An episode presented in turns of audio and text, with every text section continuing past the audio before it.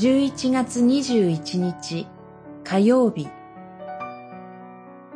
恵みと憐れみに満ちておられる神。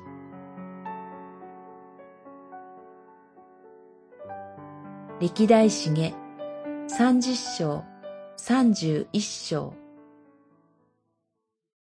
あなたたちの神、主は恵みと憐れみに満ちておられ、そのもとにあなたたちが立ち返るなら、御顔を背けられることはない。三十章九節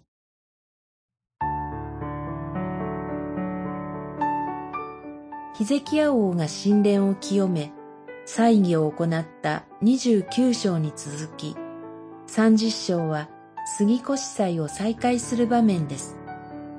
かつて主なる神はエジプトで奴隷生活を強いられていたイスラエルの民をモーセを通して導き出してくださいました。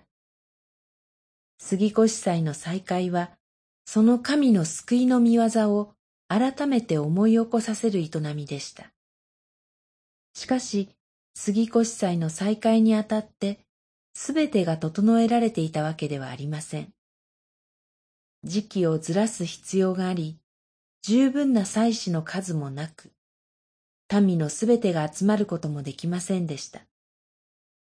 本来の規定通りの杉越祭ではありませんでしたが、ヒゼキヤ王は、この杉越祭の再開を通して、イスラエルの信仰の回復を願い求めたのです。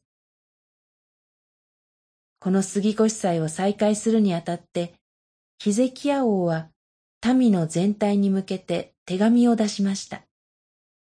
その手紙の内容が6節から9節まで記されています。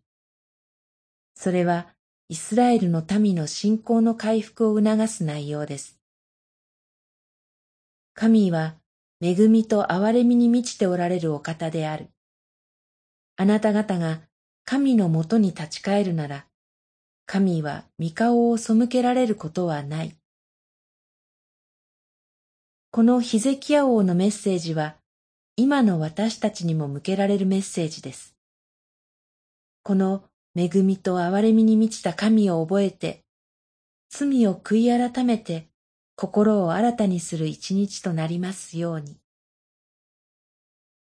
祈り。